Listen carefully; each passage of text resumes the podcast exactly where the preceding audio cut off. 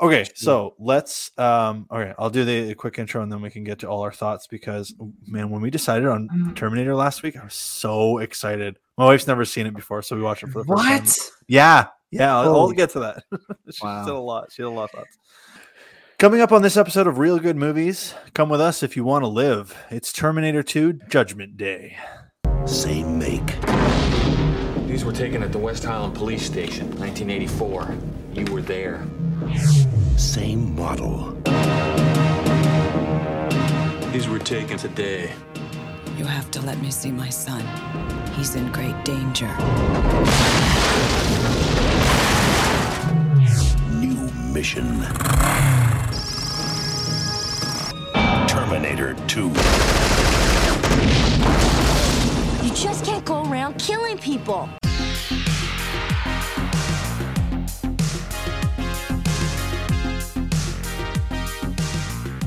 That was it. That was the intro. Was really cool. I mean, uh, you could have thrown in like a few more quotes. I don't know, a hostile release I mean, I was lo- I was waiting Yeah. for. I told you I'd be back, or Yeah, we, we're go. back. I'm back. So we'll let the listeners decide whatever intro you like. Just make it up. It's choose your own adventure. uh, so last week we finally decided to, to tackle this because we determined the best villain of season one was the Terminator, and what better way to segue into this movie than to to go with it? Uh, Terminator Two: Judgment Day, and it it really wins the season one debate. Debate it won it pretty solidly. We had a lot of good arguments for it, and then you enter this movie and the T one thousand, and it just really ups the stakes. So I like I was just saying, I'm so excited to talk about this movie with you guys. My wife and my wife or producer, whatever you want to call her anymore. I- never saw this movie. I am always excited to when it's on, watch it. If it's not on, put it on with somebody who hasn't seen it and and sit down and really what i want to go through with this conversation is find out why this movie is so talked about and why it, it really is one of the best if not the best sequel of all time and i think who uh, better than to, to help me determine that with a returning guest matt Hello.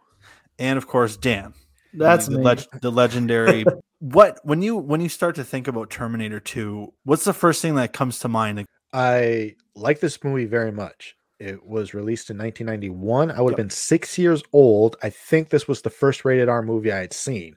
I saw it on VH. s- I saw it on VHS. I didn't go to the theaters to see it, but I'm pretty sure it was the first rated R movie I had ever seen. I think to answer your question, why is it talked about so much? Mm. It's beautiful to look at. It is stunning. Every frame could be used as a computer background, in my opinion. I- including the, pl- the the scene with the uh, the nuclear explosion. Absolutely. yeah, I mean, it'd be a scary background, but it it visually looks great. So, The other funny. thing would be its giant leaps in special effects. Specifically, of course, the T1000's uh, liquid metal form Mhm. and shape shifting and whatnot. Yeah, a couple of comments. The one of the biggest comments from my wife when I told her that this was a movie from 1991. Uh, she wasn't exactly floored, but kind of caught off guard at how how impressive it, it looked and still looks to this day Yes. for a movie that's you know just 1991. Like, because it's used so subtly. I mean, Uh. in 1991, it was a big deal.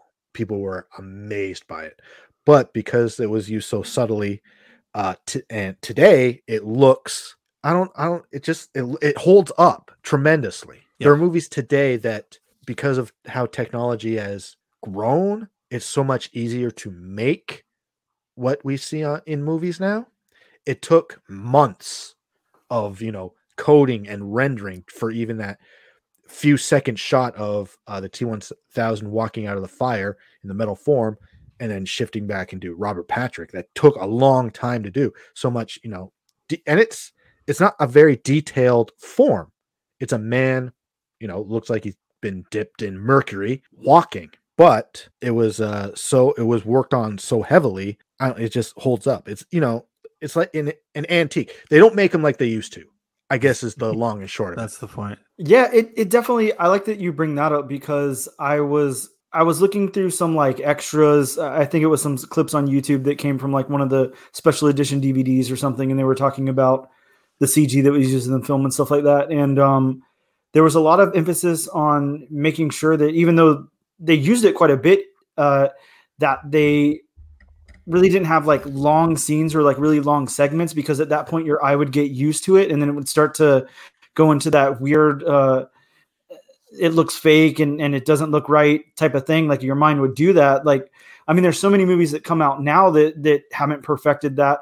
I love black panther. I think that's an amazing movie but the cgi in it is really shoddy looking in those fight scenes it looks bad. Um same thing with the the uh, Wolverine Origins movie. It's got some really bad CG in it. Um, there's a lot of movies that that do that because there's just so much CG, and you're sitting there watching it for a long period of time. There's all these fight scenes and and, and whatnot that's just pure CG, and then your eye gets used to it, and then it looks like absolute shit. Um, and they really figured that out like early on that you can't do that. You have to cut away from it it, it's really remarkable that this movie is it relies kind of heavily that in that the one of the main villains or one of the main characters is you could easily say Robert Patrick is 50% him on screen 50% the the the the the liquid metal form mm-hmm. of the Terminator and the fact that they mixed that with what we loved about Terminator 1 was that practical effects and I still I'm a sucker for practical effects I'll say it any day I'll take yeah. practical over shoddy CG and that this movie combines the two uh, remarkably. And yeah, it, just what they do with those nuclear blast scenes with the miniatures and stuff, and like it's so amazing. It looks great, and and it's it's practical. So yeah, I'm I'm with you on that. Very reminiscent of the destruction scenes in Independence Day. Mm-hmm. Yeah. True. Right? so this is a sequel obviously to Terminator. We love Terminator. We love Terminator for the simplicity of time travel, the simplicity of the story. So when we talk about when I think about Terminator 2, I always like to to tell tell people or try to convince them why this movie is better than the original. I think there's a lot of points to be made and when if Dan, like let's say if you're trying to convince somebody this movie is better than the original, what is the number one thing you you you tell them about mm-hmm. this movie that that they would they would choose this over the original? God, I would just say that Arnold just really comes out and, and just shines in this one, and he he becomes the Terminator. He's got all of his classic uh, lines in here. He's it's it's just I, I, would hate to say that it's Arnold's movie and he just owns the whole thing and just makes you like completely fall in love with him because the other characters are carrying a lot of weight too. But like, but that's that's what I would tell somebody. Like if get it get knee deep into some Arnold shit, it's fucking awesome. it, it is up there in terms of like Arnold stuff. Matt, if you were talking, like telling somebody about this one, what do you tell them? Um, I would say, and, I, and I'm assuming it's I'm telling someone who saw the first one. Of course. well, you need to see the second one because Sarah Connor is a badass. sure, she she definitely is. I think that's interesting that you you say something about that, Matt, because I think that a lot of people, especially in like kind of our age bracket. I think we're at least similar in age. Um, saw T2 and then had to later backtrack and see Terminator. Um, a lot of people, myself included, saw T2. They, I, I, think it was a lot more heavily marketed. Um, I, I, was definitely at least closer to the right age to being able to see it. Not that I was supposed to be seeing a rated R movie when I was like six or seven, but still, something about uh, T2 coming out just there was so much um, it, it, just seemed like a little more built up definitely Terminator 1 like a much smaller scope um, and, and a great movie once you go back and watch it but I, I don't think that a vast majority of people saw Terminator and then wanted to see Terminator 2 um, I think it was kind of like the other way around I saw Terminator 2 a dozen times before I saw the first one likewise yeah. yeah. I think that's that's pretty common. Um, mm-hmm. I had seen bits and pieces before of Terminator 2 before I actually sat down and watched the Terminator. Mm-hmm. And I think like the Terminator feels like an indie movie compared to Terminator 2. Yeah, it's got that, that, kind of vibe. Yeah. And, and a lot of people are, are quick to judge sequels because in a in this day and age where everything gets a sequel just because the first one made movie made money, mm-hmm. that you don't get the good quality James Cameron sequels that you used to get sure. from the 80s and early 90s. Uh, speaking of James Cameron, uh, releases Terminator in 84. Uh, Alien sequel uh, comes out, I believe, eighty six, and then this movie, this sequel in in uh, ninety one. What movie do you think cements him as like the king of sequels? Uh, would you say it would be Aliens or or this film? Yeah, it, it definitely has to be this. Aliens is a great movie, but it doesn't hold much of a candle to I T2. th- so- Right. I would think because between Alien and Aliens, there's still an argument over which one is better This Mhm. is true. because they're so different.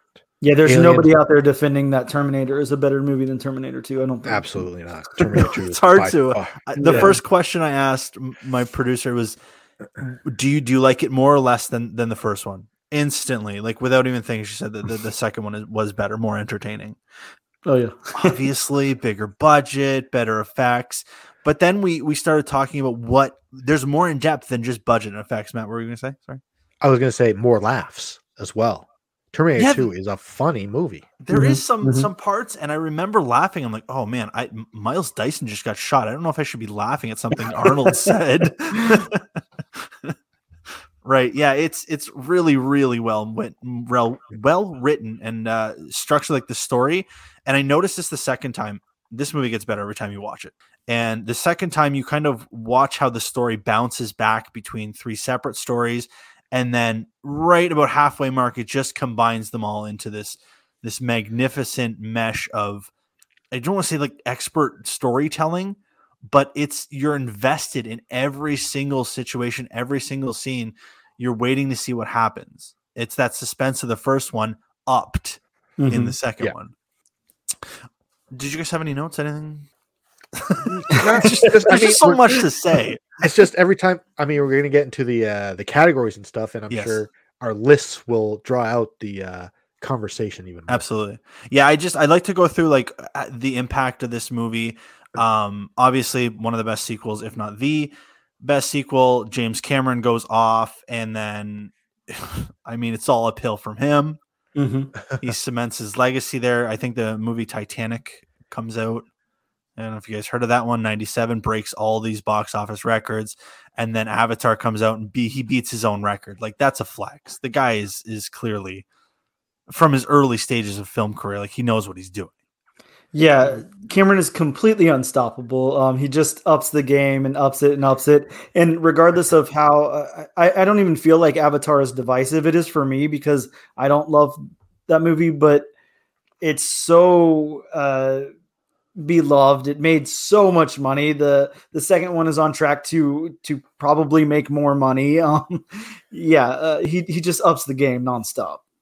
He's a craftsman, to say the least. Absolutely. Uh, Avatar uh, was a movie I was I went to go see out of curiosity. I think that was the first 3D movie I saw, Mhm. Okay. and it looked spectacular on the screen. The story, maybe I've heard that one a couple of times before. Dances with Wolves, Pocahontas, Last Samurai Sure. seemed familiar. curiosity has me again. I'm going to see the second one. After watching Terminator 2 and and James Cameron's track record with sequels, I think that I'm on Dan's side. I'm not a huge fan of of the first uh, Avatar. I, I just wasn't. It was something that came out obviously 2009. Everyone was talking about it. Go see it. Go see it. But I I I, I took a back seat and I didn't I didn't see that movie until I, two or three years ago. I thought, well, maybe this is a better suited for the big screen. But here I am, all these years later, thinking about, hey, maybe I'll go check out the sequel because of his track record with with not only movies but like sequels in general. I think Mhm. that'll get people in. It gets me in. Yeah, right, right. Well, Avatar: The Way of Water, or whatever it's called, be the T two of the Avatar franchise. Could You be. never know. At three hours and ten minutes, I don't know if you guys heard about that runtime. yeah, I, heard, I have to. We're going to see like a four thirty show. like we're leaving work, going to the movies, and then because anytime after goes like to midnight or even later. There are 10 p.m. showings that'll put you at like what two in the morning by the time Yeah, you leave? no, that's Yep. that's that's way past my bed. or 11. No, it, it starts at 10 50 p.m. Oh So god. I just round That's up to 11. Yeah. Yeah, we're a bunch of night owls up here. I don't know. It's insane. I, I- I can't say that a movie's like runtime like really ever turns me off. I mean, sometimes it, it can feel like a task or whatever, sure, but uh, but I think that even this movie is. I- feel like for ninety one is is a little long. Um, it's over the two hour mark. Uh, two hour and, and what almost thirty minutes or something. It's it's a longer movie. I can't remember the runtime, but um, it- it's never a runtime that turns me off about a movie. It's just Mhm. like once I think about what the movie is, who's creating it, what they have to say. Um, James Cameron with a long runtime doesn't turn me off. Just like uh, Endgame didn't turn me off with its long runtime. I'm, I'm fine with that. I feel like there's a compelling story to be told by somebody who can tell a compelling story. Now, if Martin Scorsese wants to make a four hour movie, fuck you. I'm not watching it. But like, I Well, watched The Irishman in five days. there you go. exactly. Yeah, the difference between like uh, Martin Scorsese and James Cameron and the uh, the MCU specifically would be like it would um, a four hour Martin Scorsese movie would have to be part of a franchise that wraps up a whole bunch of characters' story. Uh, when Endgame, whatever the runtime for Endgame was, 3 hours and what one three and minute, a half. It I, I'm, was I'm, like I'm not joking. I think it's three was hours like- and one minute. that three hours one Yeah. minute. Okay, it could have been five hours Sure, because I want to see those characters all day long. Yeah, exactly. And Terminator 2 at two hours and 17 minutes. Uh, I feel like I sit down and watch that movie. It's over in half an hour. Two. Okay, I've got 232. So You must have watched the better Okay. version. conflicting information, but The question here is, which version did you guys watch? I, I, I theatrical HBO or the- maxed it, so I don't know. The Whatever's on there. or the special edition? I did In which special case- edition. I have the special edition Blu-ray. Ah, okay, I okay. feel like I'm missing. I just watched the- the Netflix, like the poor man's version of T2. Yeah, Oh, I'm, I don't know. I didn't. I have uh, my Blu-ray. I don't know what uh, what version is streaming these days. We all could have watched a completely different ending. You never know. Yeah, it- There's it's that the too. one, the one where David Bowie kidnaps the kid, right? yeah, exactly. That's why we don't ever hear from Edward Furlong again. What the hell? Edward Furlong. I mean, not not much happens to him after this movie. I don't. I American History X. I think is his next biggest film, Sure. uh, and then it kind of kind of floats away into into. I don't know what happened to him. Was it Detroit Rock City, the Kiss movie. Okay. okay. yeah, he so- was in that. You're correct. Yeah, I forgot about that. Wow. Yeah, he's one of those people where you know the name, you've seen the face from this movie, but then you kind of wonder what what happened. I would like to say, like, if I was in his shoes, I Mhm. think I've seen him. I've seen him at a convention in Detroit. Uh, T2 is hugely successful. Everyone sees that movie. You could just spend the rest of your life going town to town signing copies of VHSs or laser discs or DVDs or Blu-rays or 4Ks or posters or whatever and probably live a very comfortable life just on that one movie, which I'm sure he does. And if you're not a fan of T2, then you get the American History X crowd, whoever Yeah, who's a big into that movie. He gets called into to be a fan. rallies, and he he uh, puts the phone down. It's like, I don't think so. That was a movie, guys. Ah, nah. That Yeah. that was a movie. Let's not forget the John Waters Pecker movie. Um, so Oh, you know, yeah, he was in that at right. least. with uh, Christina Ricci. yes, exactly. so so a couple hits and then a couple quasi hits. Sure. Um, but I m- my biggest takeaway from this one is that this is, I think, personally, the height of Arnold's career. yes. I think this is not only his best film, his best performance, but he's got Predator in 86, then Total Recall, Kindergarten Cop, T2, and then uh, there's a couple pretty notable movies that come out later in the 90s. Um, but I think it, of question. anything, what is what is next for him? I'm I know I, after this I'm skipping forward to like Batman and Robin. I, I think I just had his IMDb up open, but it's there's not a lot. It kind of uh the sixth day maybe was one of those Last Action Hero, Last love Action that Hero. one. True Lies, God, what an amazing movie.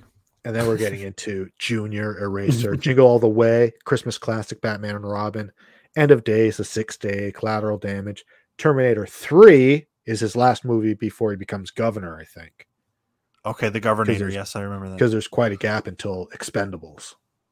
Right. So he he's past this peak. Uh, is it safe to say that the, these this era, the Terminator Two era, is, is his best his best work?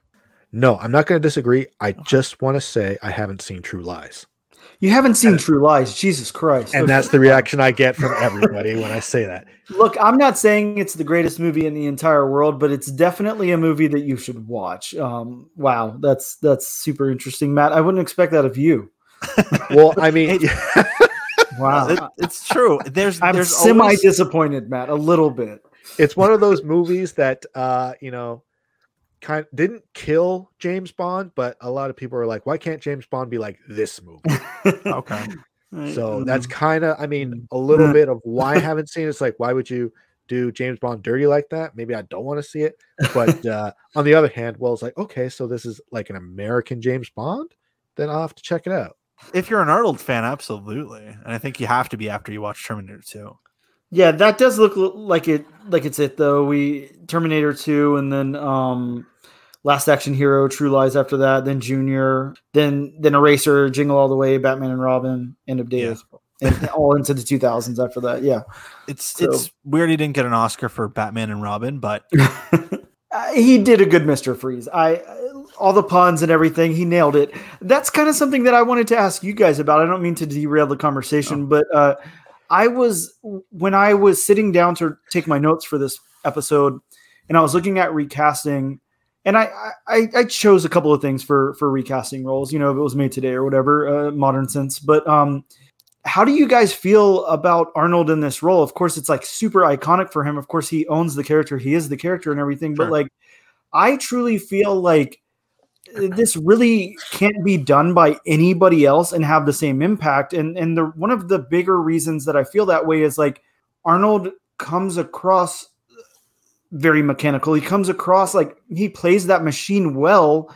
Um, and it's not that other people can't. And and of course, maybe some of it has to do with his uh, English as a second language and everything for him, Yeah. um, and and all of that. But and then obviously the bodybuilding and everything and being like this uncanny, like huge guy or whatever. But I just it seems so fitting and perfect that he plays this role that I just was sitting there kind of daydreaming and I was like, God, I can't think of anybody else during the time. If if if Sylvester Stallone or somebody else would have been cast in this role, like this movie would have been nothing. Like it wouldn't have been as big as it was, or it wouldn't have happened, or, or whatever. Like, how do you guys feel about Arnold in the role? I, I absolutely I'm behind it. Like I can't. It's hard to see, and I think maybe it's because of Arnold's acting style is that he he's kind of robotic. He's Mhm. not the most uh, Daniel Day Lewis actor out there. Um, so the fact that he is kind of robotic in a way, and as wild as it sounds, even when you watch this movie, his accent. If he didn't have his accent, this is a generic character that Exactly. there's nothing that puts him aside from, like you said, Sylvester Stallone, who is in that era, could be, or even like a modern day, I don't know, Scott Eastwood or whoever, would- Chris Hemsworth couldn't do that because of the magic and almost like the comedic aspect. Like, why does this robot have an Austrian accent? I don't know. It Yeah. doesn't matter, but it's a little bit of comedy to underline like this really super serious movie. You just said Chris Hemsworth, and I would love to see the Australian Terminator. You know what? Now I kind of do too.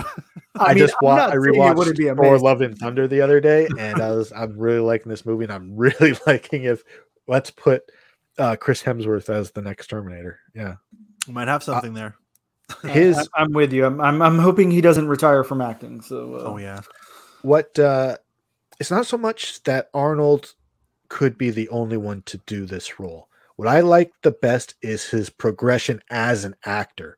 mhm. His performance in The Terminator and in T2 are miles apart in a good Mhm. way. Mhm.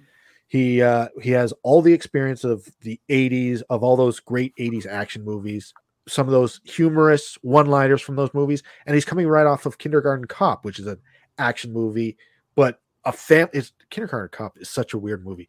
Action family comedy film which he obviously keeps in his back pocket as far as like humor is concerned and brings out like I said a little bit at a time for T2.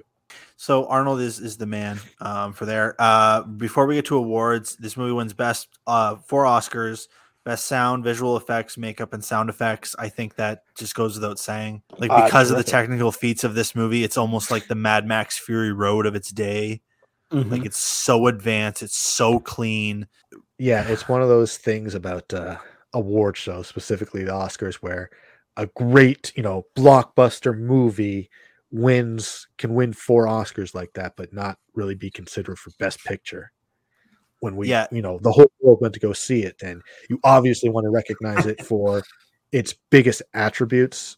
Uh, but one of them, Best Picture, Best Overall. We're not saying give Arnold an Oscar or Edward right. Furlong. We determine, yeah. for I sure. am, but yeah. Oh, he, he likes Edward Furlong for sure.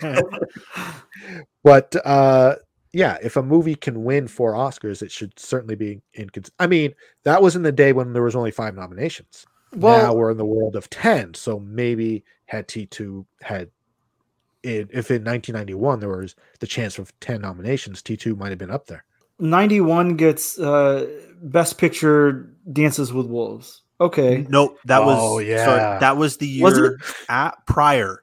oh so 91 like movies So coming out from 90, 91 actually okay, was okay. Yeah, um, just to correct it, it was the first rated R movie I remember watching. Silence of the Mhm. Lambs.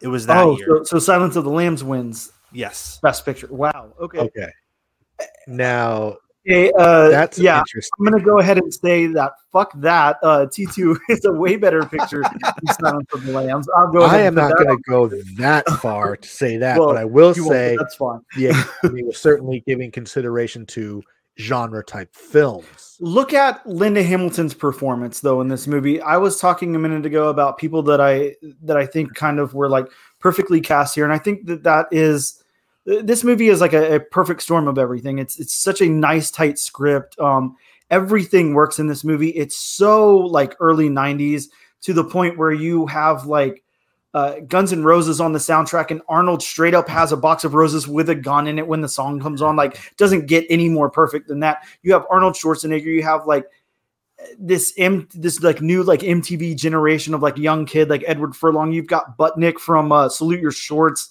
as his best friend. Like, there's way too much like going on here that makes this movie like perfect. And then you take somebody's performance in it, like Linda Linda Hamilton, and like I mean, she just nails that performance. Like she does such a great, like dramatic reading of that character. And I don't know, it, it perplexes me that anything could be above that this same year. Like I don't even see something as like any performances in Silence of the Lambs comparing to this movie at all. And I'll just say that uh, Jodie Foster won Best Actress that year. Mhm. Uh, that was her second Oscar. Now, I'm not a big fan of repeat Oscar winners. So, had Linda Hamilton been nominated, I would have certainly said give it to her because Jodie Foster's already got one. Yeah, there's a couple scenes in the psych ward where she has the absolute breakdown. It's very convincing. Uh, there's a couple scenes we'll talk to about later that you're right. If if if you can't win twice, I think Lin- Linda Hamilton. I like to go back and say, oh, would this be the best picture? But it's hard to top. You know, Silence of the Lambs. Uh, like you said, it's a genre film. It's the first time a horror movie was ever actually a winner. But this was also the year, if I'm not mistaken, that Beauty and the Beast was nominated. And this would have been the year that we were allowed to stay up late enough to maybe see Beauty and the Beast win Best Picture. We eventually fell asleep before that happened, and then the next the next morning, my parents had to say, "No, it didn't win. Sorry, I- it won." You know what happened? It won Best Song for Beauty and the Beast, and we thought that was it, and we went to bed. I was like, "It won." Oh, Okay, uh, won something. Yeah, quite quite a year for movies. I think if you look back at '91, it's there's a lot of big name movies in there. I, I'm sure we'll be doing Silence of the Lambs at some point in time, but uh, yeah, some stuff tough competition in '91. Uh, before we go to the awards, '91 box office top five movies: City Slickers, number four, Silence of the Lambs, number three, Robin Hood, Prince of Thieves, number two was Terminator 2. Does, do you guys know which one was number one? it had to be Beauty and the Beast if it's not Terminator. That is correct. It was Beauty and the Beast. And what's even crazier, and I don't know if these numbers are adjusted for inflation, $247 million was the number one spot. That's a mm. opening weekend this day and age. Yes. so Man. pretty remarkable. Now, are you looking at domestic or worldwide? Because We're going I would- worldwide. that was worldwide. Yeah, it was worldwide. Us, I don't know how much Canada really contributed to that. I thought.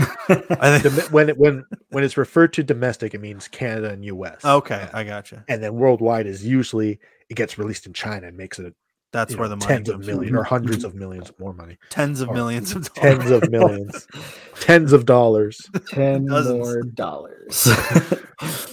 So the awards, uh, we'll go in in traditional um, order. Let's actually start with worst scene. Get this one out of the way, uh, because this one was tough. It was not easy for me. Uh, I even asked my my producer. I said, "What was the part of the movie where you picked up your phone and checked?"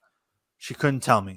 She was absolutely en- enthralled in this movie, and that's not very common for her to to to at least find a five to thirty second period where you can check your phone. So, with that being said do you guys have a worse scene in the movie?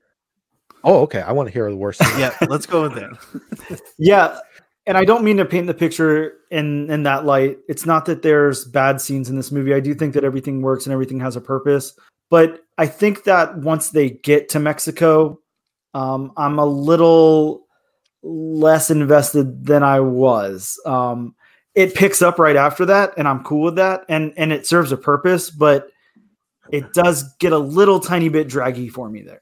Uh, yeah, that's. I was going to say I don't really have a worse scene. Similar to when we were talking about Jurassic Park, I don't think there's a worse scene, but there are the scenes where yeah, I check my phone or I go to the bathroom. Okay. When they arrive in Mexico, that's certainly the halfway point Mhm. before things kick off again. So yeah, I'm hitting the bathroom or getting a new sn- or getting a snack. Um, but a lot of the scenes that were taken out originally and then put back in for the special edition, some are great, some are were taken out mainly because they they're redundant. One of them is when uh, Sarah Connor has been beaten and drugged in the hospital, and she uh, has a dream of Mhm. the returning Kyle Reese. Mhm. And while marketing would have had people f- flocking to stores to buy the laser disc that that appeared on to see that scene, uh, like I said, it's redundant and it kicks it uh, teases the better scene later where she's seeing all the kids at the playground and the and the uh, nuke goes off. Uh, so that scene was cut out, I guess, for with good reason. But and like I said, it's not a bad scene, but it's certainly the first one I think of when I'm like, okay, it was amazing to see this happen, or you know.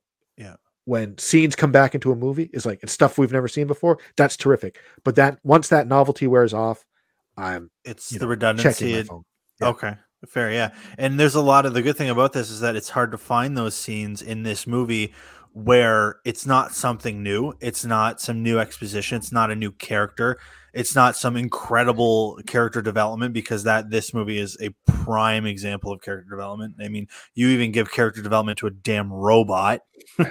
like that's it, that blows my mind. So and it's interesting like he gets that character development because well another deleted scene was when they open up arnold's scalp and remove his cpu and hit the reset switch and then he becomes you know he starts learning how humans interact with each other all of that's cut out with a piece of dialogue saying i'm a learning computer and Sure. that's all you need that changes the end of the movie too. but as far as practical effects are concerned, that scene is terrific because i shoot it with it's supposed to be it's uh John Connor holding a lamp, Sarah Connor drilling into Arnold's head and taking out the CPU in front of a mirror. Now the way they achieve that is they have a double the mirror isn't there. Linda Hamilton is drilling into a mannequin and on the other side is Arnold with a with a John Connor double and Linda Hamilton's twin sister so she can look into the mirror and see herself. Uh as far as cinematic uh achievements is concerned, it's a great little scene. But it doesn't, you know, it's not necessary for, uh, for the story except for one great piece of dialogue where she takes out the uh, computer, she's about to hit it with a hammer. Uh John stops her and his one of his best lines in the movie is uh, if i'm supposed to be this great military leader maybe you should listen to my suggestions once in a while and that is what changes her mind about you know destroying the computer and you know because she's scared of this thing Yeah. it's a terminator Sure. And when you get scenes like that, when you go back and watch deleted scenes, you kind of see that the bit where he says, "Oh, I'm a, I'm a great leader." You actually see that that almost that same kind of communication after she stops him from killing Miles Dyson.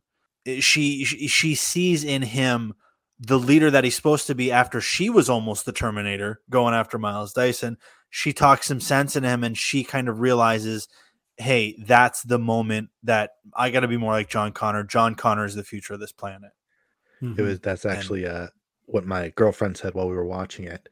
Uh, I don't think she had seen it before. She certainly heard of it. It's one of the biggest movies of all time. But uh, Mm. Once uh, Sarah Connor grabs the guns, gets into the truck, and uh, drives away, and the music hits, uh, my girlfriend says, "Like, oh, she's the Terminator now." I was like, "That's exactly It, correct." it's not something that is immediately apparent. And when I was the first time watching, I'm like, wow, she's actually terrifying. Like, I would not want to be on the receiving end of Sarah Connor's. You know, when she just starts shooting at him in the office, I thought this is this is something Arnold would do. It's tough for me to pick a worse scene because I didn't watch the deleted scenes. I clearly watched the shorter version than both of you guys, I guess so. so I don't have those deleted scenes to get rid of. Um, 20 minutes or so. what I did find in an interview because I was like, oh, I wonder what James Cameron thinks after all these years about his favorite movie. So I, I was watching an interview with ET, and he said that he said himself that there is no scenes he would change as it holds up. The movie does hold up. Uh, but on a re-release in 3D, he edited a scene where the truck falls into the ditch and the the windshields fall out, and you can clearly see them falling out Mhm. and he just changed that up a little bit. So the fact that the director who has the most input into the film like this wouldn't wouldn't 30 years later go back and change a thing, it speaks volumes. I think uh, to there find a that with the scene in this movie. windshields, and there's in that same scene, uh, the the T eight hundred is you know he rides the motorcycle off of the bridge there, and you can clearly Yep. see it's a stunt double. I, I that said that to 3D. my wife. In that 3D version, Cameron put Arnold's face on that double, so now oh, excellent. as Okay. far as he's concerned, it's finished. That the it's still Arnold. Like so many things happen, but your suspense of disbelief, it's like it doesn't matter. I'm Yeah. not. I don't care if I notice it. It's not a thing because I'm so wrapped up in this movie. Sure, I, I think that it, you're able to excuse certain movies for for certain things like that. Like I'm okay with watching a movie like this and then acknowledging that this is a film um, and that it had to use some certain effects to to make certain scenes or cuts or whatever. Um, and I'm I'm perfectly good with that because it fits the narrative, fits the story. It's fine. Um, I think it's whenever you get taken out of a movie by those things that you really want to point them out and really hate the movie or or dislike it for those reasons. And and that just doesn't happen here for me. And I kind of did that in my most recent watch. I've seen the movie so many times. Then uh, yesterday, I was just like, okay, I'm going to pay attention as best as I can. And that's when I noticed, you know, the smallest little nitpicks that don't ruin the movie for me, but certainly point out that I have to, you know, turn to whoever I'm with and say, that doesn't quite make sense because, you know, if uh, Judgment Day is in 1997, then this dialogue about Cyberdyne taking over in three years doesn't make a whole lot of sense. Now, the movie is supposed to take place in 1995 because John Okay. Connor is apparently 10 years old on his, you know, gassed up dirt bike riding around Los Angeles. Sure. Well, that was one thing. I mean, he definitely seems more like a 13, 14 year old, which he was whenever he was casting the role. I think he was 13. Um, you definitely don't get the vibe that he's 10. I think that's way too young for the character. I'm not sure why it was written that way. I, I guess to cover something, but, um, but yeah, I get you on that. it's it's remarkable props to you. I don't think I could ever go back and, and try to nitpick this movie um, because I don't want to see myself like n- not being able to unsee something. right. I think that would that might bother me if I watch it in the future. Uh, best scenes. Okay, this is crazy because let's just go through every scene in the movie. Yeah, this opens. this this is a movie of best scenes. Like that's pretty much all that's here. Like you look, Jerry, you don't even love like chase scenes, and I don't. And every chase scene in this movie is fantastic. Even like the one with uh, Miles Dyson's like little like kid like doing the remote control car is a wonderful chase scene. Um, Yeah. every chase scene in this is is outstanding. So uh, it's it, it's so hard to just pick one, but I'm sure you guys have something. So at the very beginning in the chase scene in the river. It's not my Mhm. favorite scene of all the, the whole movie, but sure. I was trying to, I was sitting there racking my brain. Why do I love this so much? Why am I so involved? I think it's because it's like this new machine.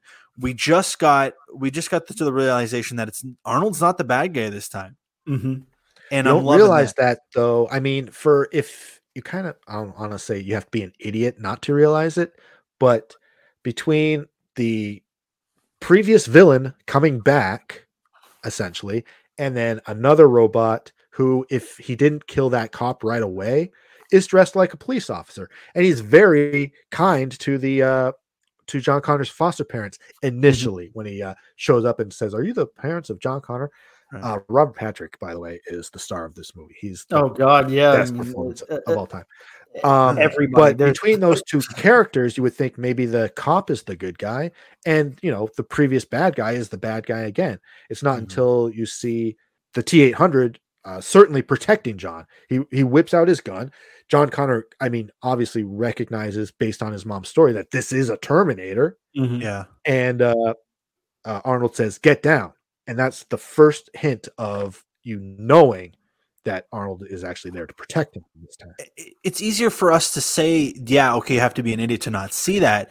We've seen this movie a few times. And I'm pretty sure it was in the trailers too about who. yeah, I mean, if you don't know at this point, I it's, it's really kind of. Uh, but yeah, the the the fact when I was watching this movie, scene to scene, is that, and I think it, it talks about the success of how James Cameron is able to make a different movie, the same movie, different, Mhm. and Yeah. it goes through the motions. And he said this in an interview I was watching. Very interesting guy to talk to listen to talk. He he talks about how you have to go through the familiar familiar a routine where the Terminator goes to the house the same way in the first movie he looked through the phone book, goes to her house and, and messes shit up. And you have to go there, but you have to change it in a way that it's not typical. And with the foster parents, how it was the Terminator on the phone, and then he kills the guy with the, the knife hand. Such a wonderful scene. Like, exactly. I could sit here and be like, oh, that that was again such a mind blowing scene. I'm going to give you my best scene and uh, the reasoning behind it. And I said this to to my producer when when the scene was about to happen. I said, get ready because your jaw's going to be on the floor at how amazing these not only the performance is, but the the impact and the feelings you feel. So it's when Sarah Connor encounters the T eight hundred in the psych ward Yes, as yeah, he's coming yeah. out of the elevator. I will never forget the first time I saw that. the level of horror, like how just you feel that penetrates through the screen onto you. Like it just, you feel how terrified and horrified she is. And she's just screaming no. And oh my God, that's such that scene. Like I can talk about that scene and give myself goosebumps. Like, Yeah, I got, I got, I got. I got Yeah. goosebumps yeah, like I mean, her performance. That's what I'm saying. How the hell do you give Jodie Foster the Oscar for for sign- it, not? It's not even a dig. I'm being dead serious. How do you overlook what Linda Hamilton did in that scene and say, you know what, the Oscar's going to Jodie Foster? I, I don't get it. I, I really don't.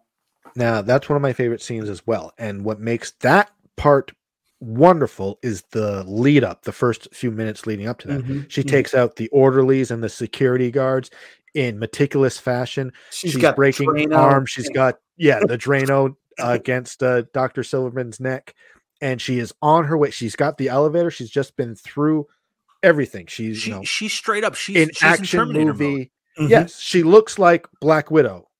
The elevator's door opens and that, you know, badass goes right back to where she started. I mean, everything she just went through in the last five minutes means nothing compared to this guy. She doesn't even try to attack him because No. she knows she can't, you know, Yeah. get near him. Her her first instinct is to she falls to the ground. She's horrified, Mhm, utterly convincing. I felt the fear run through her, and then it, it's it, it's it's phenomenal. It, you're right, and I it's when you watch her as the Terminator in the first like. 10 minutes of that sequence and then it's just all undone and then you remember all the, the bs she went through in the first film and how if that was me i would be a nervous wreck for the rest of my life Oh yeah. you don't know who- if Arnold's going to turn that corner with a with a shotgun ready to, to blow you away.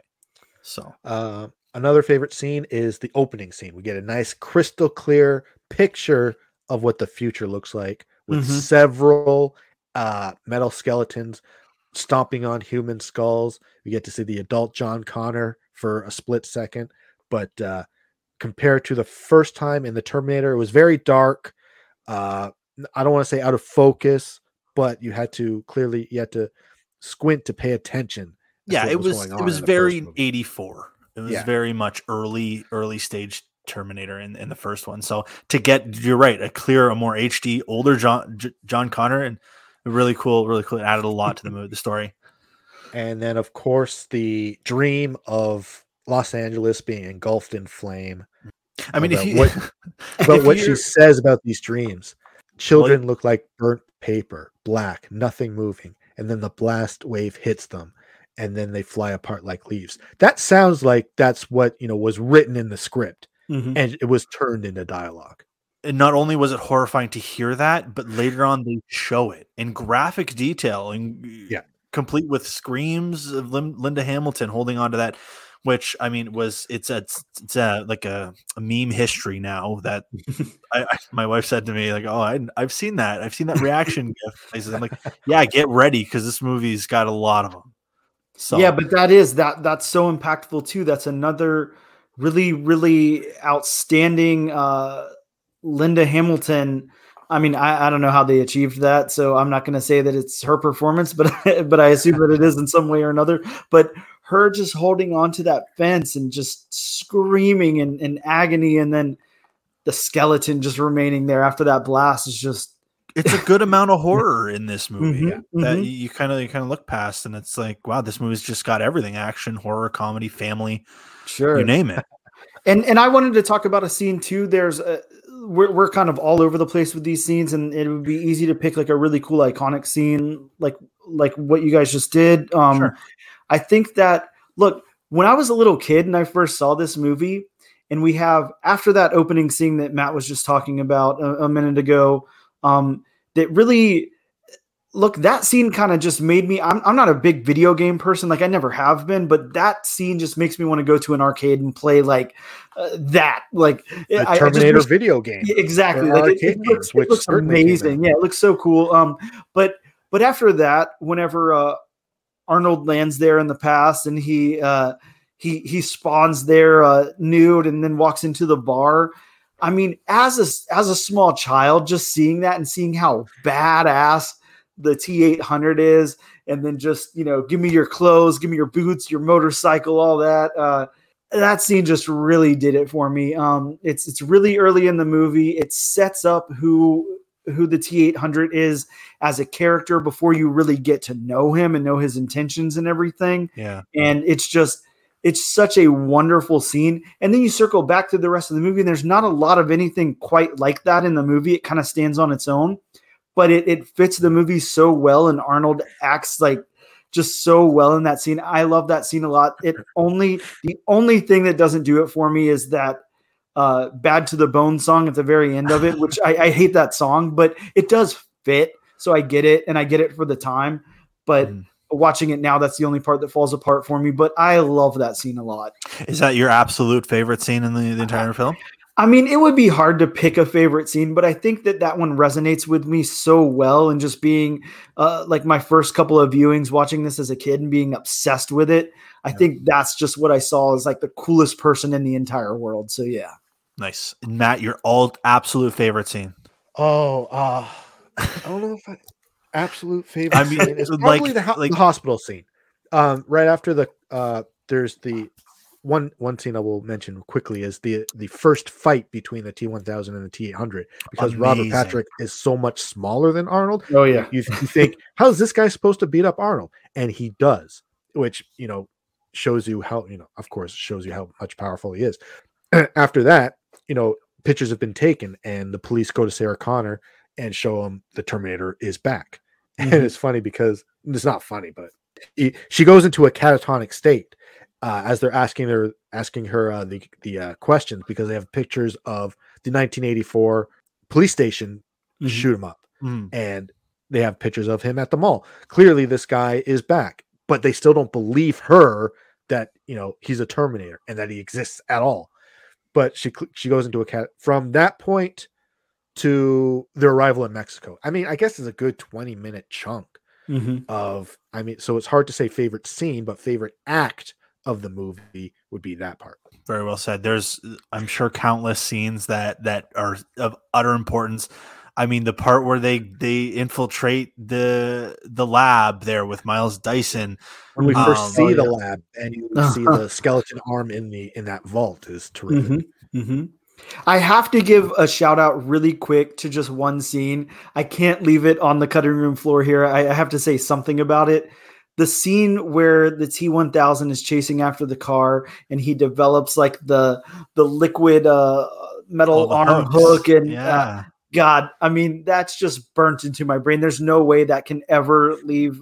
Whenever I hear the word Terminator, I immediately think of that. So I, I have to at least just throw that part out there. one one of my favorite parts is that the, everybody talks about like Tom Cruise running in every movie, but Mhm, mhm. this running performance by Robert Patrick in this movie is next level. The guy Oh, yeah. looks Oh, like yeah. a machine running. Like I've Yeah. never seen anybody run like a machine. He uh, reconditioned his body to do that uh, somewhere. he had to learn to like to run while breathing through his nose and not look out of breath when he stopped. Damn, I want to rewatch this movie already. Oh my Yeah. god. yeah, I mean, it- it's it's basically one of those movies. You get done watching it, and the next day you're like, "Shit, how do I top that?" Yeah. Yeah, a lot of a lot of like retreading of the same scenes. Like you said, that that police interrogation happens in the first movie with Kyle Reese. Uh, the cop shootout, it's a little bit bigger scale this time with a minigun and a lot of explosives, like the whole budget. So but it's no casualties. Which which is the coolest thing, and we'll get to quotes, but okay. Yeah. quotes is coming up. Stay tuned. wow, yeah, there's quotes. Uh, favorite character or actor? Uh, I mean, you could take the big three: Edward Furlong, or John Connor, Sarah Connor, or the Terminator. I this movie, I love Robert Patrick in this movie. He's- and Yeah, hey, all- that was mine too. Yeah, I the, yeah, the all day. My yeah. wife was sending me gifts of Terminator 2, and she's like, "Wow, this guy was genuinely." Like terrifying, especially near the end of the movie where he, he wags the finger at her. Mhm, mhm. uh, there's always this like ah he can't be beat. There's no way Arnold's gonna go toe to toe with him. Loved every time he fought uh, Arnold. Loved it. It- I mean, it's a shame he didn't get a lot of a lot of screen time because of the special effects involved there. Uh, but I think because every time he shows up, you expect him to do something awesome. Mhm. So always there's a like big chunk of the movie where he's missing. in the psych ward when he walks right through the the gate there. It's, when he it's comes just- up to the tile in the floor, I mean, Yep.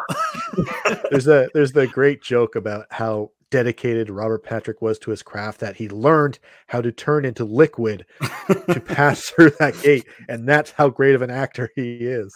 I mean, look, it- it can't be overstated. He is this movie, um, and he's not even the most iconic part of it. So that's got to tell you something. Uh, he he observed uh, the hunting styles of reptiles, insects, cats, and sharks in preparation of this of that role. wow. Okay, I- no- I another mean, reason it- not reload. Well, rewatch. yeah, it's it, it. There's nothing else you can say about it. I mean, he is so just sells this movie. If if you if you just watch a super cut of of the T1000 in this, uh, your mind will be blown. because it's the fear of the original T800, but it's you need something bigger and better. Mhm. Otherwise, it's it's going to be boring and repetitive. Why not make him liquid metal? Yes. Damn. Uh, we talked a little bit about recasting. Oh, Matt, did you your favorite character? I don't think you said yours. Me and Uh, Dan agreed. The T one thousand. Nice. That's Yeah, I three. mean, it, it- it's a three way, a three way tie. You know, there's it can't be awesome. overstated. Yeah. Performance alone makes him the best character. He doesn't blink when he shoots. That's hard to Oh. do. You're good. Is that one of those nitpicks you had? Because that's an, that's an incredible catch. if That's the not a nitpick. That is Not at all. Wild wild. I just want like to watch him run. I think that's the, the coolest thing. Recasting roles uh i i don't know. Robert patrick is kind of like this is what he's known for. Mhm. he's shown up later on and he was in peacemaker i believe but um He Not- he he uh he played the role two other times as the T one thousand. Once in Wayne's World, i remember that yep. A cameo, and then a an even briefer cameo in Last Action Hero. You see him leaving the uh, LAPD headquarters. Can you recast him though like It's hard to do. I think James Cameron wanted. I saw it. He wanted Billy Idol at first. Wow. That blonde, Billy spiky, Idol. you know, punk rocker Billy Idol. Uh, recasting him was hard, but I did go back and looked up uh, actors of a similar age.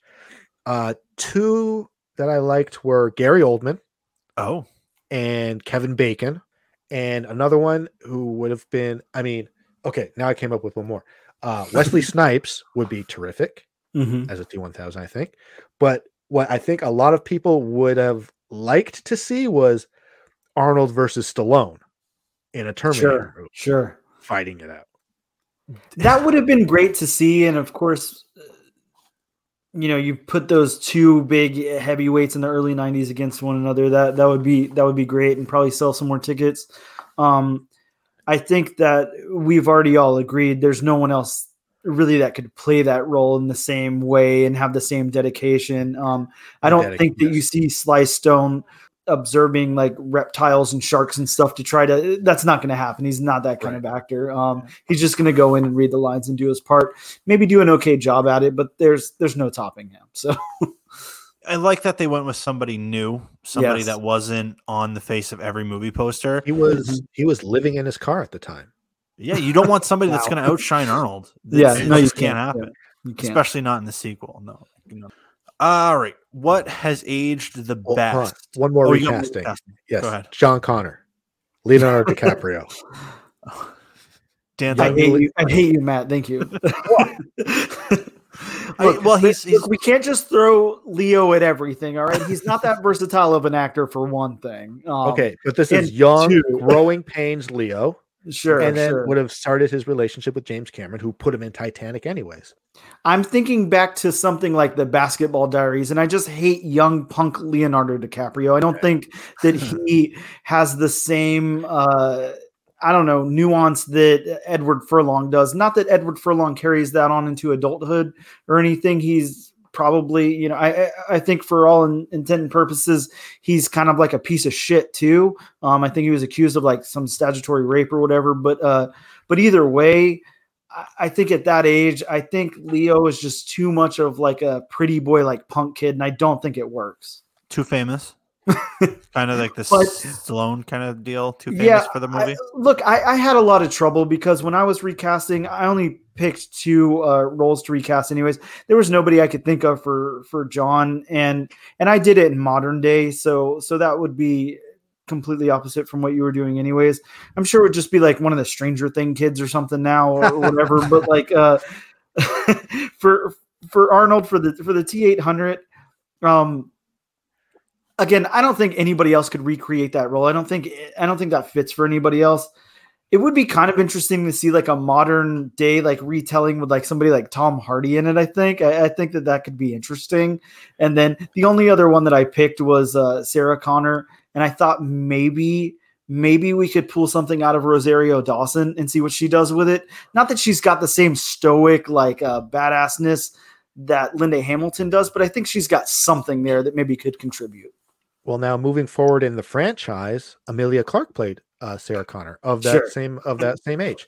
yeah Uh, Denzel Washington was up for the role of Miles Bennett Dyson, wow but turned it down because there was too much scared acting, and he didn't want to do that. Yeah, I, I can't see Denzel in that. Denzel's a very stern faced, serious role Yeah. kind of guy, sure uh, with chock full of dialogue, and it's got to be He like every been movie he's in. T1000. That's true. I'd rather him than Sly Stallone, to be honest with you. i agree okay with it. yeah. No, the guy who played uh, Miles Dyson, honestly, nailed it. Like yeah phenomenal, right? His last, he's like uh, telling him the cop, "I don't know how much longer I can tell it," and then he takes his last breath. Uh, phenomenal, great, great I, him. I, I just I stand by my uh what I said earlier. I don't think that anybody else could play these roles. I think that it was cast perfectly, and I think that it would have been a huge misstep if anybody else were cast in any of these roles. I think that it worked perfectly because of the cast and the Very well script, said. of course. But yeah, the, s- the script, the and script everything. you could throw that into what's what's aged the best. Mhm, Um, mhm. I, I just wrote down everything. Um, yeah, there's it- a it- couple It's things hard to pick out anything. like you said that might age it poorly like that time stamps it more or less um with the with the Guns N' Roses bad to the bone Mhm, mhm. um if you look past the visual effects because they're not like the, the focal point of the movie that you're you're okay with those you know falling by the wayside you look past it um, but what's aged the best is mostly the quotes. Uh, they're still quoted today. I mean, this, this, Yeah. movie is so quotable. yeah, this, uh, this is a quote movie. Yeah. uh, James Cameron's legacy sequel, like sequel legacy, I think that that he's still looked at as one of the best directors, and this is the the movie that that made him what he is today. I think if this movie wasn't as good as it was, does he make Titanic? I who knows? Maybe, maybe not. Yeah, I mean, because that was a passion project for him. It's not like uh, he was hired on to do that. Yeah. So, yeah, there you could certainly hear studios saying, "Well, we'll have you write the script, but we'll get somebody else to direct it." Fair. Um, and Robert Patrick running ages so well. yeah, it does. Um, yeah, what what uh, what do you guys got? What's aged the best for you guys when you watch this one? References to the movie itself. Every time, you know, anytime a movie brings out a T2, especially like the uh, liquid metal as a joke, it's hilarious. And I love it every time it shows up. For some movies, like like what Hot Shots Part 2 did it, where Mhm. Saddam Hussein gets frozen, shatters, and then liquid metal back into uh him not himself because he mel- he melts in with his his dog so he has like the face of a, of a cocker spaniel when he comes back. But uh that might date some movies but not for me. Anytime that you know kind of happens the simpsons did it. I mean that very famous and very popular meme or gif of homer you know going backwards into the bushes where people Yeah. use as like i'm leaving the conversation is a Mhm. T2 reference. Uh, so references to the movie have uh, aged very well.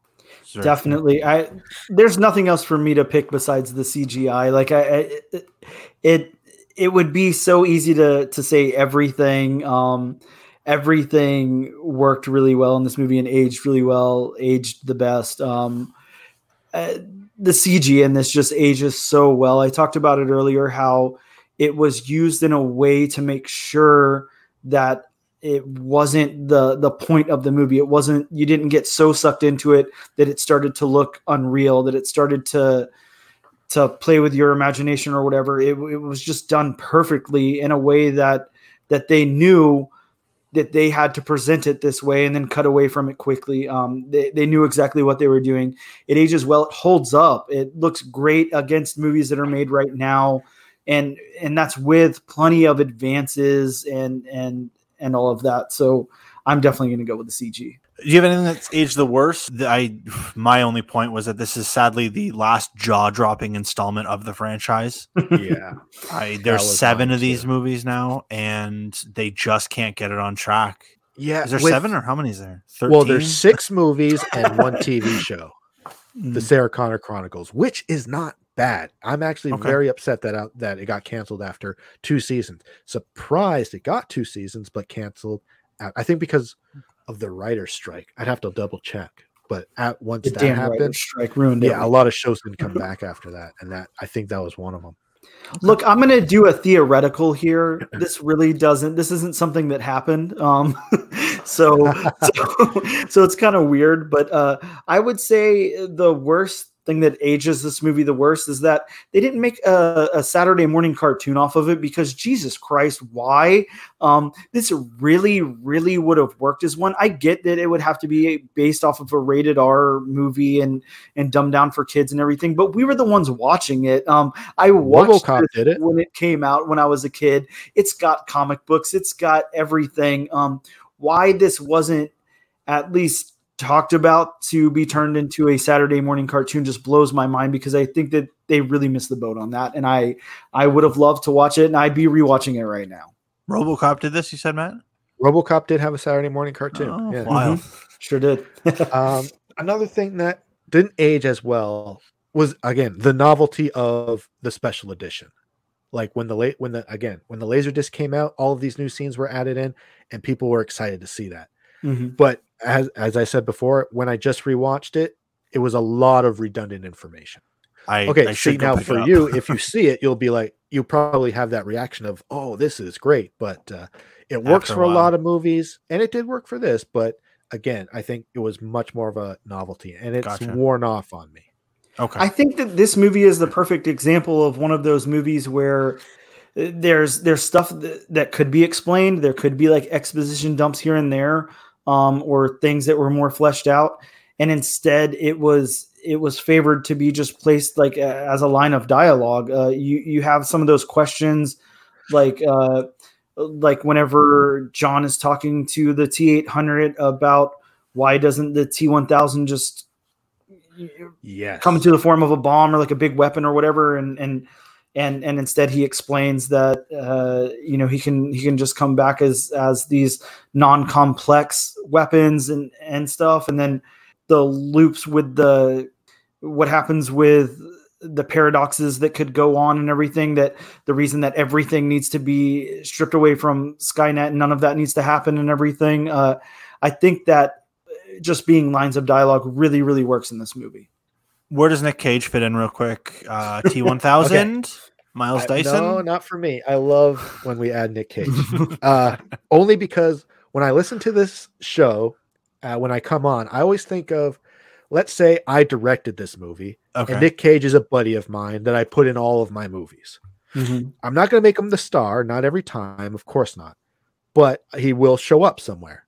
For me, he is. I always give him small parts. He would be the old John Connor that you see for one second in the future. oh, hey that would be nice and fitting for uh 91 for him. I have one too that's a little different. Um i kind of went the same route as you because actually i as we all know i i really like nick cage. I think that his fantastical performances really work and and all of that. And i, I think that he it would be interesting to see him star with arnold in something I, i'd really like to see that uh unfortunately we didn't get that but i think uh todd uh the Yes. foster father for uh for John. I think that would have been a really cool role for him, just a small thing, but he could really act that one up. So- I, I like the idea of small roles because Mhm. it, like we said, you can't touch this movie casting wise. It's just No. not a possibility, even if you're trying to shoehorn in our boy. So even like the cop at the beginning, that that yes. the T one thousand,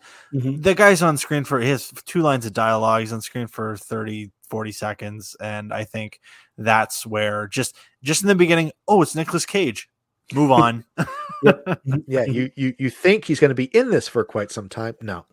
Uh, most quotable lines. This is like I said earlier. It's chocked full of quotes. Where do you even pick?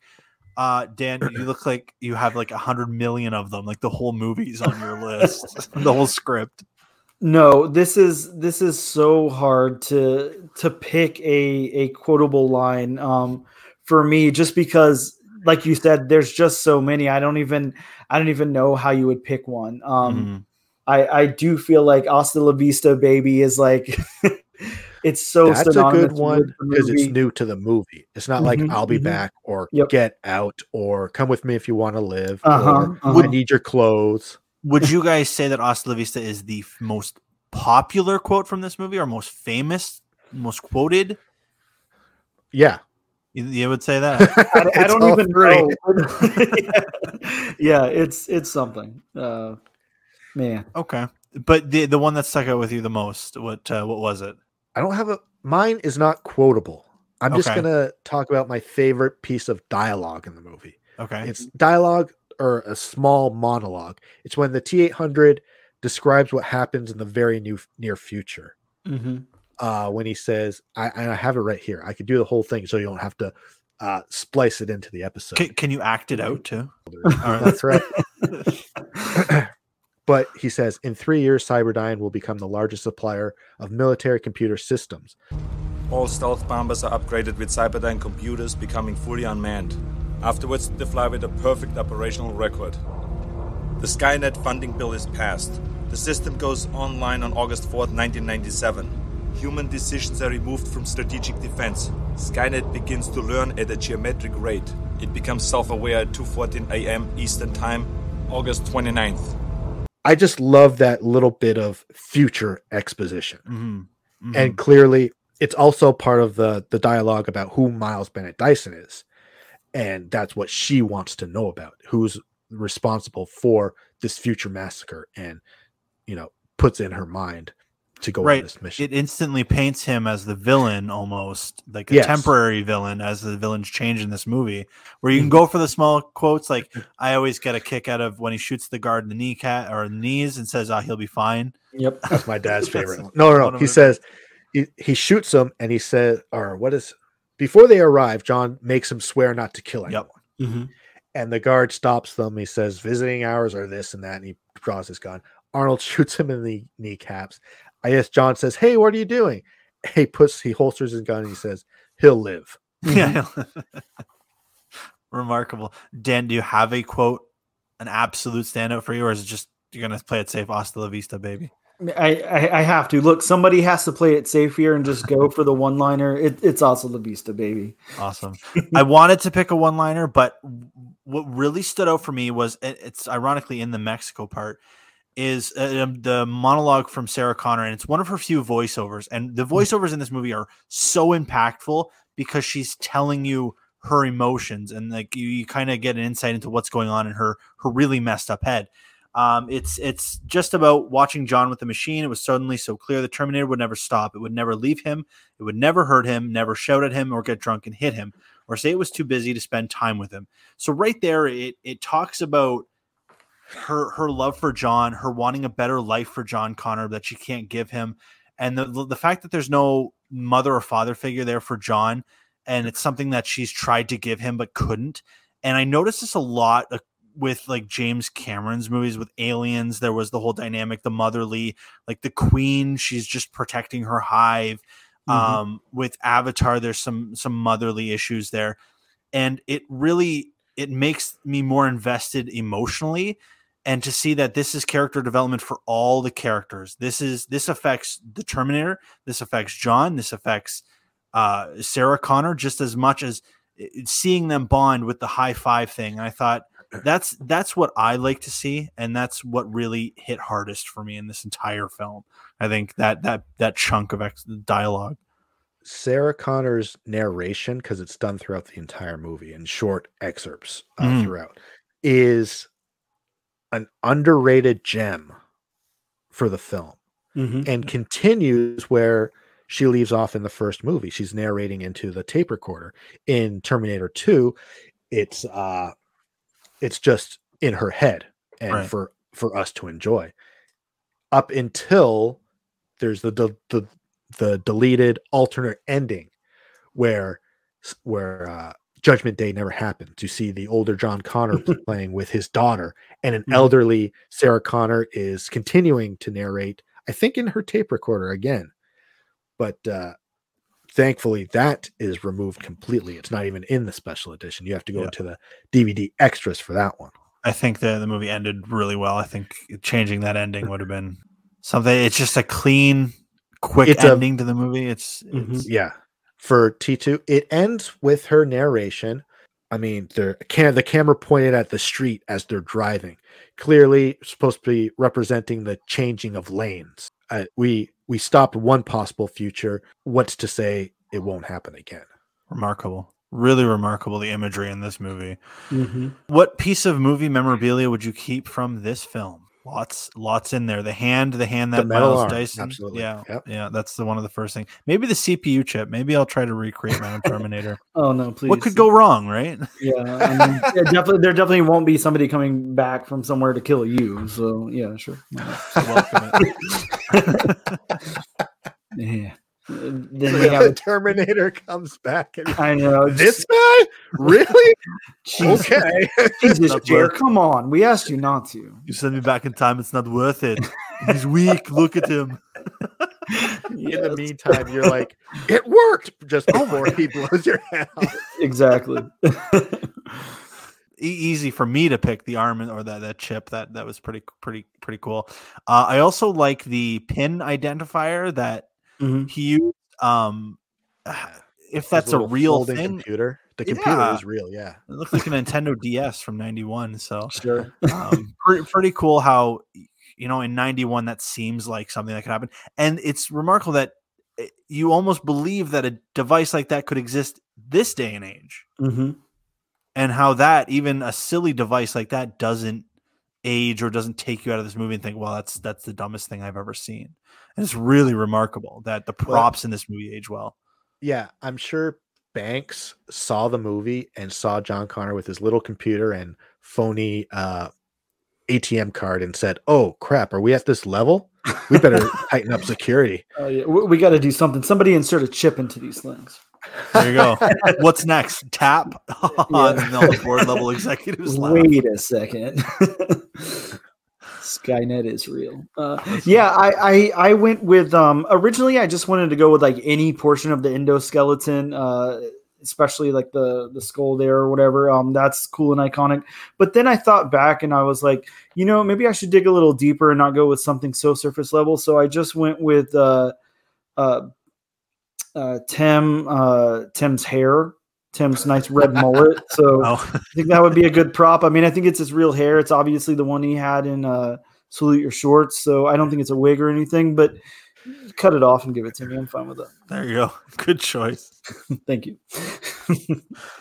Uh, pick one actor, and the rest are played by Muppets. How do you feel? Ooh. No, One real actor. Okay. who's the real actor? Is Terminator? Is is Arnold? The it's only real probably actor? Arnold because why else? I don't want to say why else would you go see the movie? He's, but he's certainly the poster for it. yeah. So yeah, Arnold and everyone else is Muppets. At no, I'm same- going. uh, it- It's got to be the T1000 for me. Everybody else is Muppets. It's just the I T1000. I wouldn't mind seeing a Muppet turn into liquid metal. Yeah, that Yeah. would be cool. I Something- don't doubt that it hasn't happened already. Something that dawned on me when I was thinking, oh, you got to keep Terminator in. Is what if Sarah Connor was the real a- character in this movie, and then the the part where she escapes the psych ward and he comes out of the elevator. That whole intensity is, is null and void because the second a Muppet walks around that corner out of the elevator, there's no fear. She just kicks it and that's it. Depends on the Muppet. You remember Sweetums, the big, uh, you know, he's like nine feet tall and hairy. If you walked out of an elevator, I'd be, I'd be scared. Yeah. Yeah, no, I mean, you, you've got to bird in a just have jacket. straight Muppets of these characters. So I think it's like their Muppet counterpart. And it definitely can't be Sarah Connor because I need a Muppet to burn on that fence there. I think that would look cool with the like, fabric and everything lit on fire. Uh, that would just be amazing. So. Yeah, the It's- Muppets yeah, burnt. It's Gonzo, and it's just his nose hooked into the chain link. Oh, God. Yeah. so uh we just talked so highly of this movie one of the best movies ever made and what are we going to grade it out of 10 and why let's start with uh start with dan Man, this one, I, I, I say this every time. Um, I'm starting to notice a pattern in myself. I, I, I always have to say that this one's going to be really hard. This one's going to be really hard. I don't know how to rate this movie. Um, it's it's very hard. We sat here and talked about so much about this movie, um, how it technically works, how it uh, is a nice tight script, and how it's pretty much perfectly casted.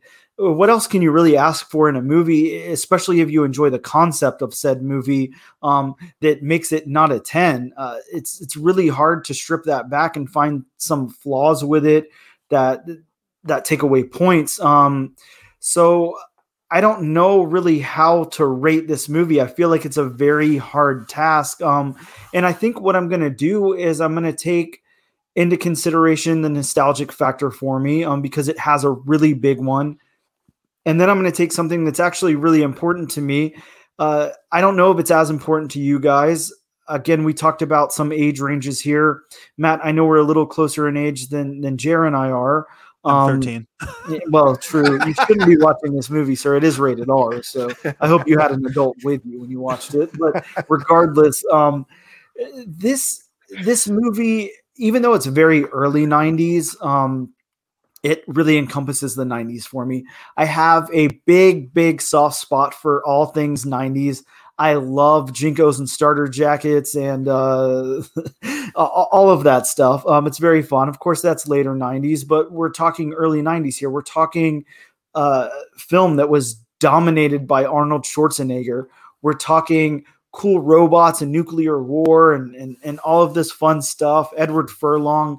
Um, this movie just really is an iconic 90s movie more so than than any other movie that I can think of in the 90s that just really did it for me. Um, I think once I I think about that, I think about the nostalgic factor and I think about how great the CG is. I think about this script and how I just really can't poke very many holes in it. It really holds up and it just has one little spot that drags just a tiny bit for me, but it's also important to the film.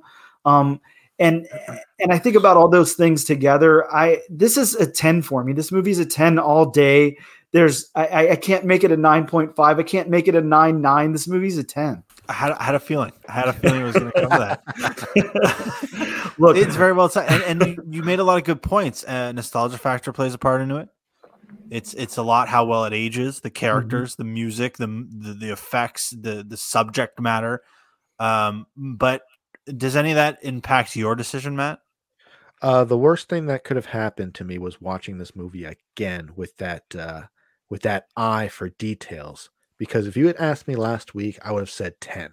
Absolutely, Oh, I think it's a perfect film. Now, and my, the score went down just a little bit because of uh, certain pieces of dialogue or uh, what you might call a plot, uh, small plot holes.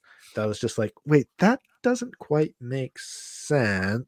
Doesn't mean this movie wasn't a cinematic achievement because it absolutely was. It's uh, well, it's I was going to say well acted. It's better than well acted. Everyone does a terrific job.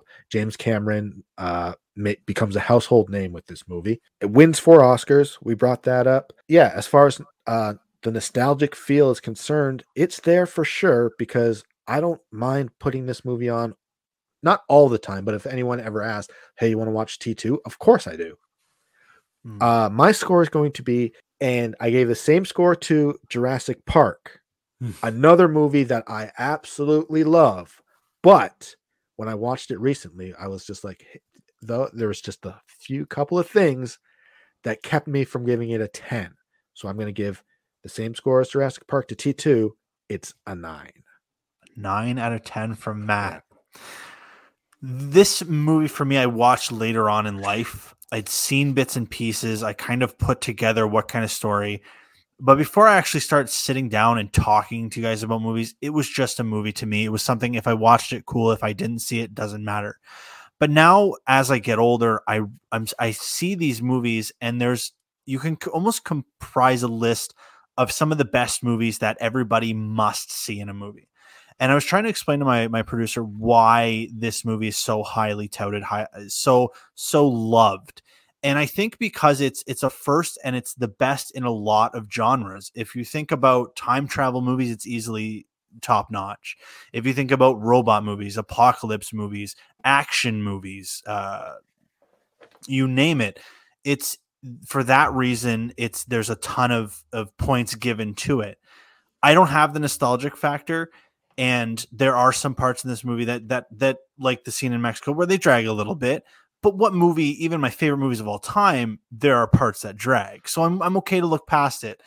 I'm glad I don't think I'll ever get to a point where like you Matt where you, you I nitpick because I don't want to look at the movie like that. I'm going to live in ignorance and I think this movie is is better viewed that way. I'm not saying you're wrong. Yeah, it's a curse sometimes. and it only happens to movies I've seen a million times. And then that million one time, I got to find the one thing I didn't see before. And then I don't want to say ruins the movie, but uh, certainly it's kind of like seeing it again, Sure. where people are like, What'd you think? Oh, it's great, except for this one part. That's fair. And I'm sure I'll get there, but I'm only on like four or five viewings in. so still still fresh for me. I always look forward to the movie. The rewatchability factor is one of the biggest things. And the fact that I want to watch this movie the next day speaks volumes. Knowing there's the special edition, when are you to put that one on? Soon. As soon as I can find it, I I, I want to order it. I'm looking for a nice steel book. But until that day comes, I think every time I watch this movie, I'm going to enjoy it more than I did the last time. I'm going to notice something bet more that I liked about this. And as I watch it with different people and I talk to to like you guys, there's more appreciation for it. And if we can get more people on board, and the more we can talk and elaborate why what works, what doesn't work, I think that's going to add. But as of right now, as of this most recent viewing, it's definitely a nine out of ten. And again, it's the nostalgia factor that can't put it at a 10 because 10 for me is like my favorite movies of all time, and it's a very finite list. So I think nine is that to say it won't go up in the future? I absolutely think it has. Uh, uh, listen to me, he Terminator 2 got room for improvement, but it's, it's that's not the case. I think it just takes a couple more viewings for me to be uh from to move it to, to a 10 and i think it, it has the potential to do that the more i watch it the more i talk about it Hey, all solid. solid scores. We we got a ten and two nines. Uh, Not bad at all for uh, a movie about uh, post-apocalyptic robots. Uh, i think you left out a key point a sequel about post e- exactly, exactly. A, a- a part two. Um, so I can agree with that. Um, I did want to shoehorn something in just here at the tail end, uh, just for you know. Uh, a little treat for some of our listeners. As you all know, uh, Matt does a show uh, weekly, daily. Matt, can you tell us a little bit more about the show that you do? Um, The uh well, I host uh the movie trivia championship over on Mac Flash Entertainment on YouTube and co-host a, a couple of other shows with uh buds of mine where they're mostly trivia based uh game shows. Exactly. So so here we have Matt on the show, and I did want to just in, inject just a, a tiny tiny piece of trivia just between the two of you, just see who who, who Oh, might no. get it. Um, so I hope you guys are ready for this. Uh, so the category is, of course, Full House. That's what I'm Oh, talking about. So Surprise! hoping, um, surprise! that uh, look I, I know i'm going to get an answer out of one of you one of you is going to get it right uh, you'll get it correct this is a little bit of a harder trivia question for full house so you'll have to dig a little bit deep there into your memory but John i do want to know no, No? that's, Okay. that's not the answer um, in one of the episodes michelle won a uh, fish at the county fair and he died whenever she gave him a bubble bath what was the name of michelle's pet fish I really hope it's John Connor. I I was gonna say like I'm I'm hoping that it correlates to the movie we've been talking about, uh Terminator. you guys I have are a second both choice in my head. really really close okay matt that wasn't it so give me one more So I want to say like Free Willy. all right really really good answers you guys are all really close it was actually martin the answer was martin so um, Okay, so zero relevance to the Terminator. yeah no relevance whatsoever just you know uh, just good. just I'm- had to throw that out there so Our audience, thank you for sticking around for that. That was uh, that was awesome. Uh, a post-credit scene if you will yeah, maybe the editing room floor. it's a thing, okay. So Matt, everybody knows where to find you at Mac Flash Trivia Championship, the match between me and Dan, the real good. What did you call it? The real good. The real good matchup. Yes, check it out. Yes. Mac Flash uh, Entertainment on YouTube. yes. All the stuff is there. Anything else? As far as I'm concerned, uh, that's probably the best the best thing you guys have ever done. Okay. this has right. been a the longest episode of real good movies, but it's called that for a reason. And we thank you for listening to talk about uh, Terminator 2. Matt, thank you for joining us. And as always, I'm Jer. i'm dan I'm Matt. Hasta la vista, baby. good Closed it with a quote. There you go. Got it, Now you're, got now it. you're on track.